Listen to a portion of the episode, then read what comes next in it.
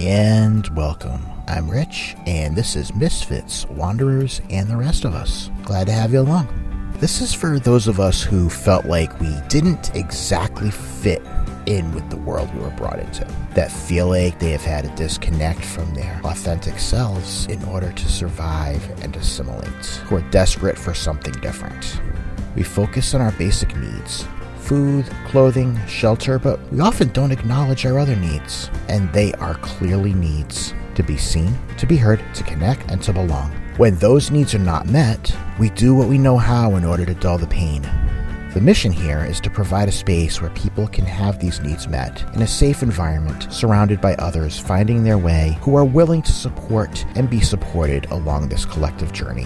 When we connect to our authentic selves, we can heal. We can live and lead from a place of love rather than from pain or from fear. The ripple effects from more and more people freeing themselves from the chains of trauma and fear and living in love through their authenticity will change literally anything you can think of. One step at a time, of course, right? So let's explore, shall we?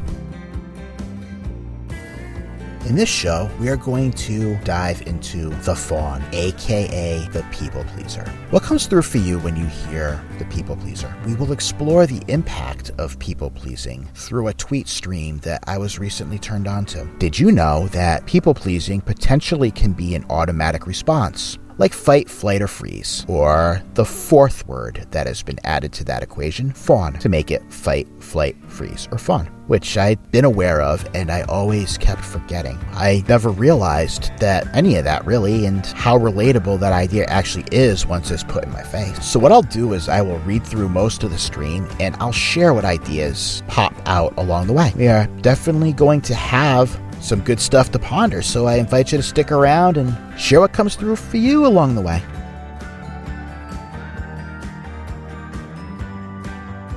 I had read this out live in my Facebook group and had some interesting insights that I chose to add within that came through.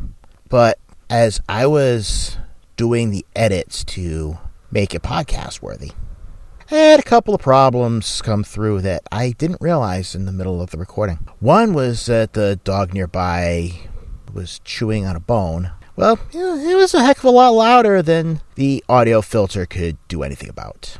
I mean, I could have lived with that. Sometimes you just have life happening around you, and it is what it is.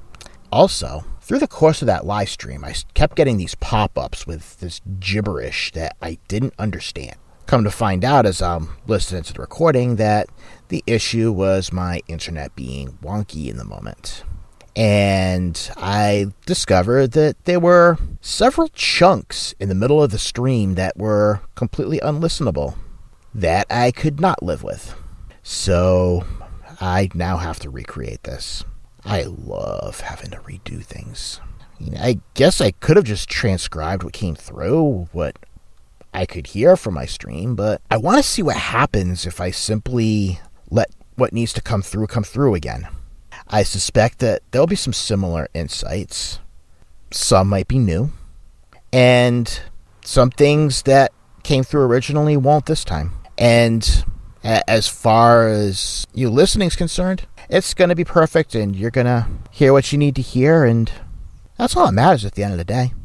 I was inspired because a member in my Facebook community posted this as a reaction to an earlier post. I believe it was some kind of a meme. And it brought some really interesting insights into the world of people-pleasing. I had never thought of it in terms of an automatic defense mechanism, but more of a learned behavior. So in a way, reading this felt like a duh moment, because it took pieces of things that I knew and stitched them together in a way that created a powerful picture to open my eyes, and I invite the possibility that it may do so for you as well.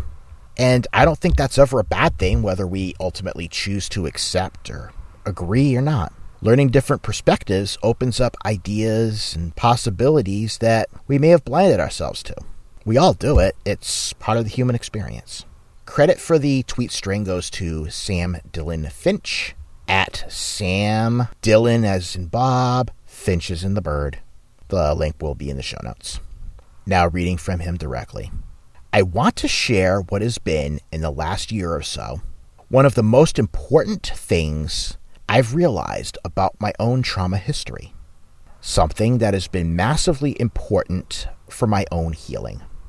Let's talk about the link between people pleasers and emotional abuse. Confession: I am a people pleaser.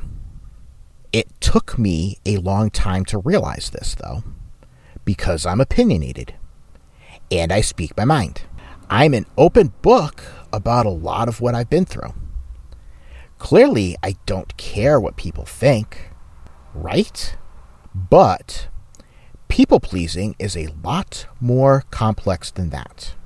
It's actually part of a trauma response. Most people know about fight, flight, and freeze, but another response, fawn, is at the core of what people-pleasing is actually about. Fawn is always the one I keep forgetting about, that kind of just appeared recently in there, and I didn't really have a good grasp on what that was. And this really made that clear for me. And I can relate to that because there are points where I very much feel opinionated and I have some strong things to say in certain moments. But that invited me to think my way through. What moments am I having those stretches where I feel like I'm speaking my mind? And what moments am I feeling like I need to assimilate to what's around me? And there was an element of safety. There was an element of feeling like, did I need to protect other people in the room?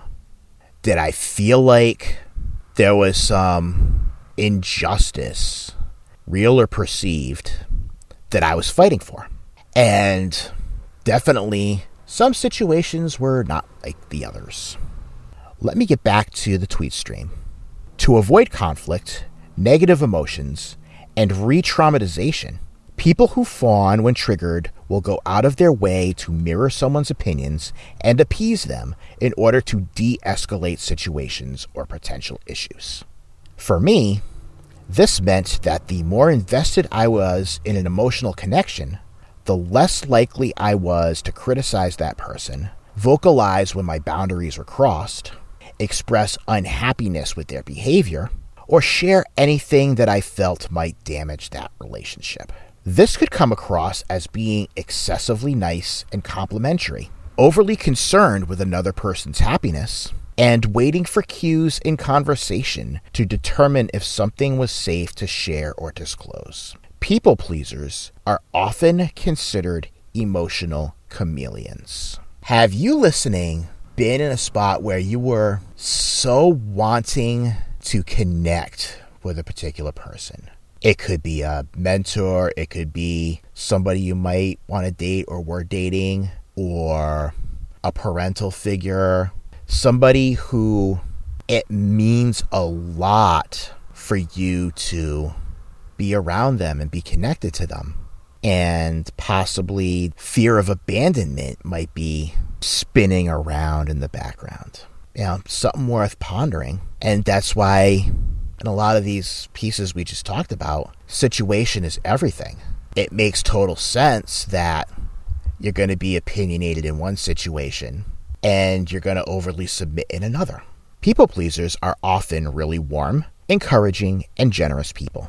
They tend to overextend themselves and say yes to everything and everyone, eager to make those they care about happy and comfortable. How many of us know people that do that? They really bend over backwards to make everybody happy in a party or in a dinner situation. Here's some food for thought, going back to it. They often grow up in very controlling and chaotic environments and internalized the idea that if they were perfectly good or well-behaved, they could minimize conflict and secure love and attachment. And when you have this tendency to defer, make yourself subordinate, try to become smaller, ignore your boundaries and intuition, and minimize your own needs, you are profoundly vulnerable to emotional abuse. When you are excessively concerned with pleasing others, you learn that in order to be effective at this, You have to shut down your gut instincts, your values, your emotions, because being an individual rather than a mirror does not serve you in securing the love that you want. People pleasers can be drawn to abusive relationships and repelled from relationships that are abundantly loving, because love has to feel earned in order to feel secure. In other words, if love is given too freely or easily, it doesn't feel safe. This means people pleasers can be drawn to relationships that are controlling. They feel safest when they defer to others. Emotionally withholding. They are driven by the need to secure affection, elated when they do, and even abusive. Their lack of boundaries are exploited. There's a lot to chew on there, so we're going to stop for a second. This is a big duh moment for me. You're somebody who is prone to being a controller in a relationship. You're going to, on some level, desire to connect with someone that is going to allow you to control them. Again, consciously or subconsciously, doesn't matter. And you're going to lock in on that person who is going above and beyond to make everybody happy, that does everything they can to blend in because they're the easiest path to getting what you want. And that's why people that are natural people pleasers are so easily drawn into abusive relationships, because they're already primed to try to do whatever it takes to get your love and approval. And that's why they often run for the hills until they see this pattern for themselves, because they don't know what to do when put in a position where love is just there and they don't need to do anything for it. It doesn't compute, and they're going to run to what they know, even if it's abusive, controlling. Their boundaries are blasted down with a bulldozer. People do what they do because it's what they know, until they're ready for different, until they learn different. And you can't make them learn different until they're ready to learn different. Trust me. Another part of being vulnerable to abuse is that people pleasers are so easily gaslit because they are inclined to suppress their own instincts, values, and beliefs. They're infinitely more likely to defer to an abuser's version of events or narrative. This also means that fawn types often go through cycles of restricting emotionally. I can't be too much for others. And then purging emotionally, unloading onto a trusted person because the expectation to be perfect gets to be too much.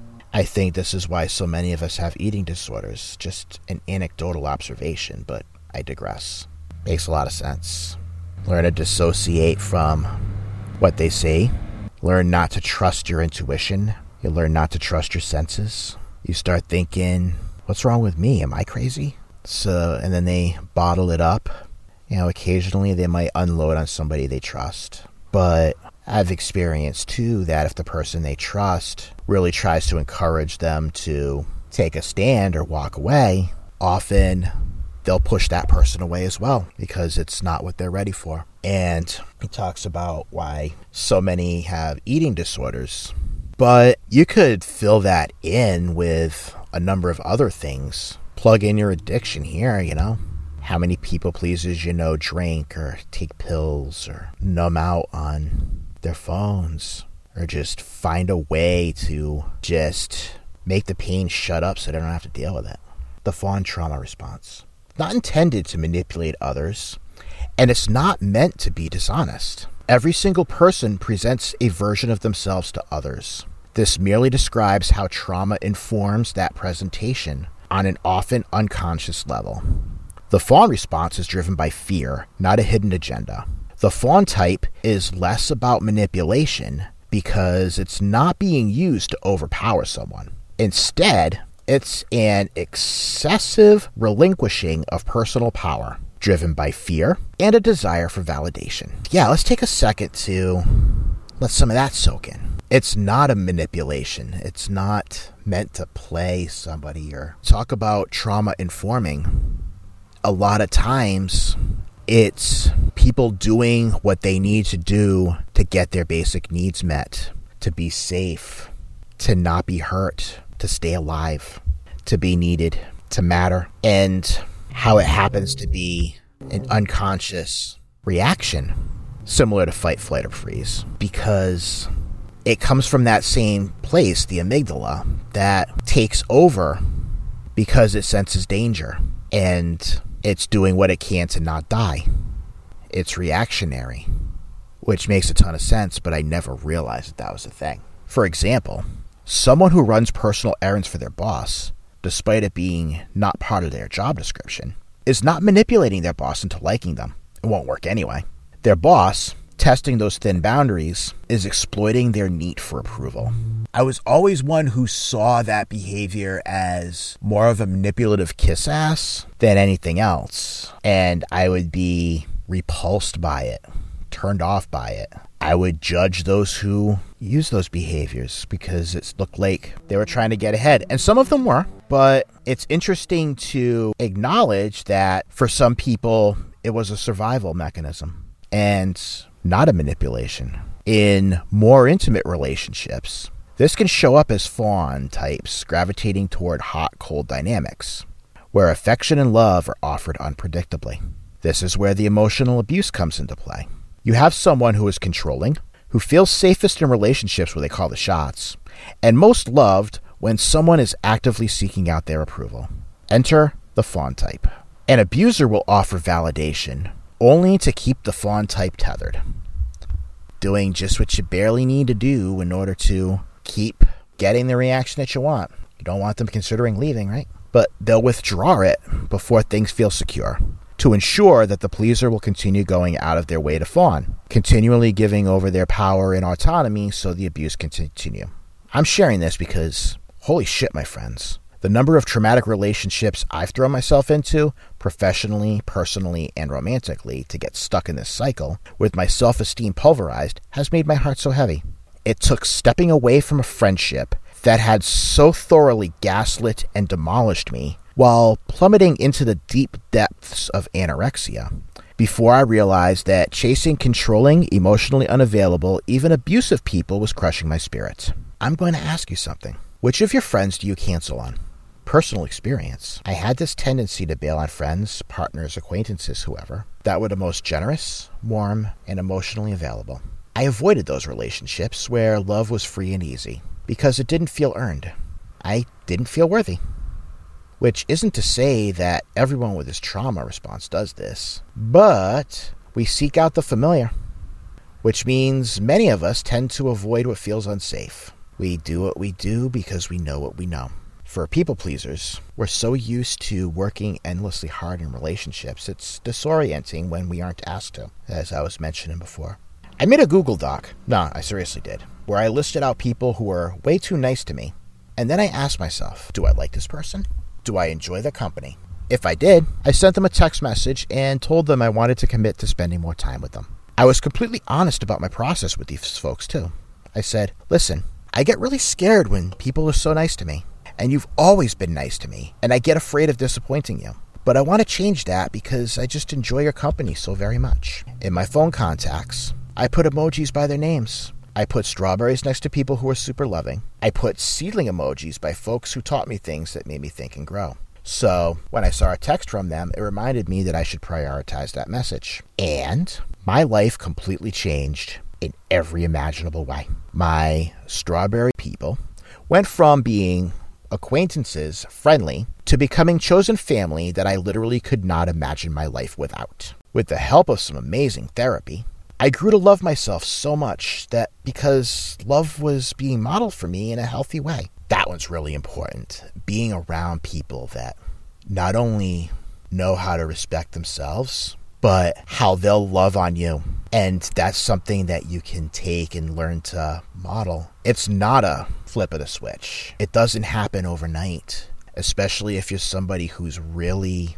used to beating the crap out of yourself. It takes a lot of time to build yourself back up. It takes baby steps. There are going to be points where things aren't going to make sense and you're going to want to tune them out. And it's going to be really hard to stay in the room and hear them, especially compliments. Compliments that are unsolicited, that you didn't have to fight and scrape for, to have life breathed into you. It takes time to learn, to believe it. It's a skill It's like shooting a basketball or riding a bike, learning how to be loved if you haven't had that experience in your life. A resource that is mentioned here that I haven't gotten to yet, but I've heard good things about, is a book by Pete Walker called Complex PTSD: From Surviving to Thriving, a guide and map for recovering from childhood trauma. It's really damn good, and it talks about fawn types in more detail. Most of all, though, I just want to validate the hell out of you. I understand the very hellish cycle that we find ourselves in when we're consumed by this idea that we need to be exactly enough, and that if we measure it out correctly, we'll never be hurt or hurt another again. But relationships involve putting ourselves in harm's way sometimes. What they should not involve, though, is self-harm. And ultimately, that's what fawning does. We're harming ourselves. We're making ourselves smaller. We are self-silencing, and we're punishing ourselves. Many of us learn, and this is me talking, that if we jump on our own grenade first and we beat ourselves up before somebody else can, then they can't hurt us as much. It takes the sting out, an ego defense, a thing we do to keep ourselves safe. We can control it if we do it, right? But let me ask you an honest question. Did it really? Did it really make anything any better? Or did it just pile on and was just another opportunity to deny yourself what you really needed? How does that feel when I say that? As I'll tell you, it makes me uncomfortable. There's definitely a lot of things in here that have woken me up. Can't lie. But let me get back to this.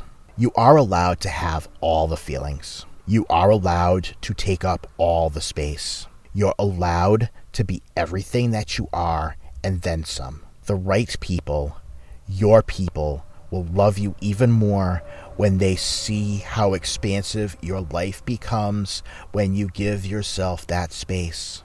It doesn't happen overnight. It's a process. But I want you to know that it's a process you can begin at any time. It's never too late to give yourself permission to be, to show up more authentically, and to find those who will celebrate you for it. I promise you that. It was really long, but even if one of you is like, wait, fuck this, I'm going to let myself be loved, then it's 100% worth anything lost in the process. And to them, I am sorry for flooding your Twitter feed, but I did it out of love. Again, he's on Twitter at Sam Dylan Finch. I'd love to hear what comes through for you in that whole process. That was some pretty powerful stuff.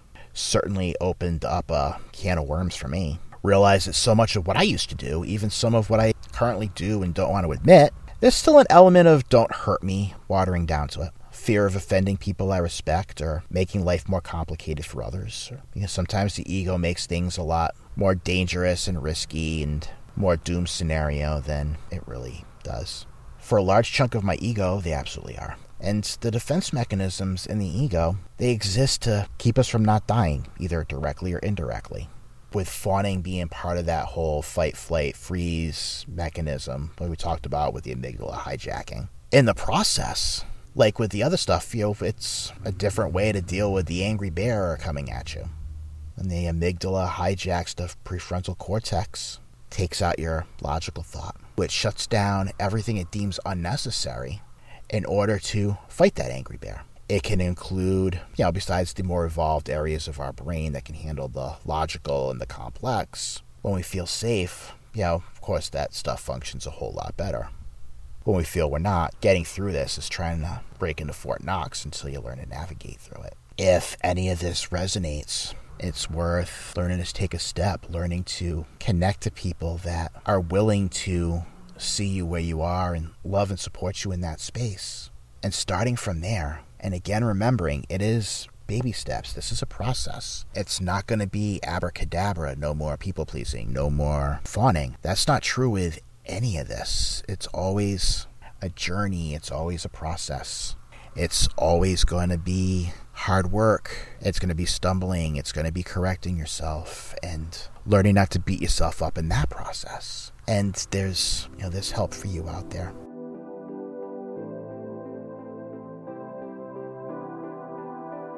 that all felt really important to dive into, and I appreciate you coming along for the ride. Just know that this is simply the starting point of the conversation, with so much more to discuss, explore, and discover along the way. I invite you to comment, review, and if it calls to you, share this with the people you love. I would be honored to hear what you're thinking, and you're welcome to leave a message. I'm on most social media at Beacon Road 10. If you want to hear more, be supported, or simply continue the conversation, I invite you to follow and to join our private community for Misfits, Wanderers, and the Rest of Us. It's an easy search over on Facebook. Thank you for sharing your time with me today. Take care, and see you again soon.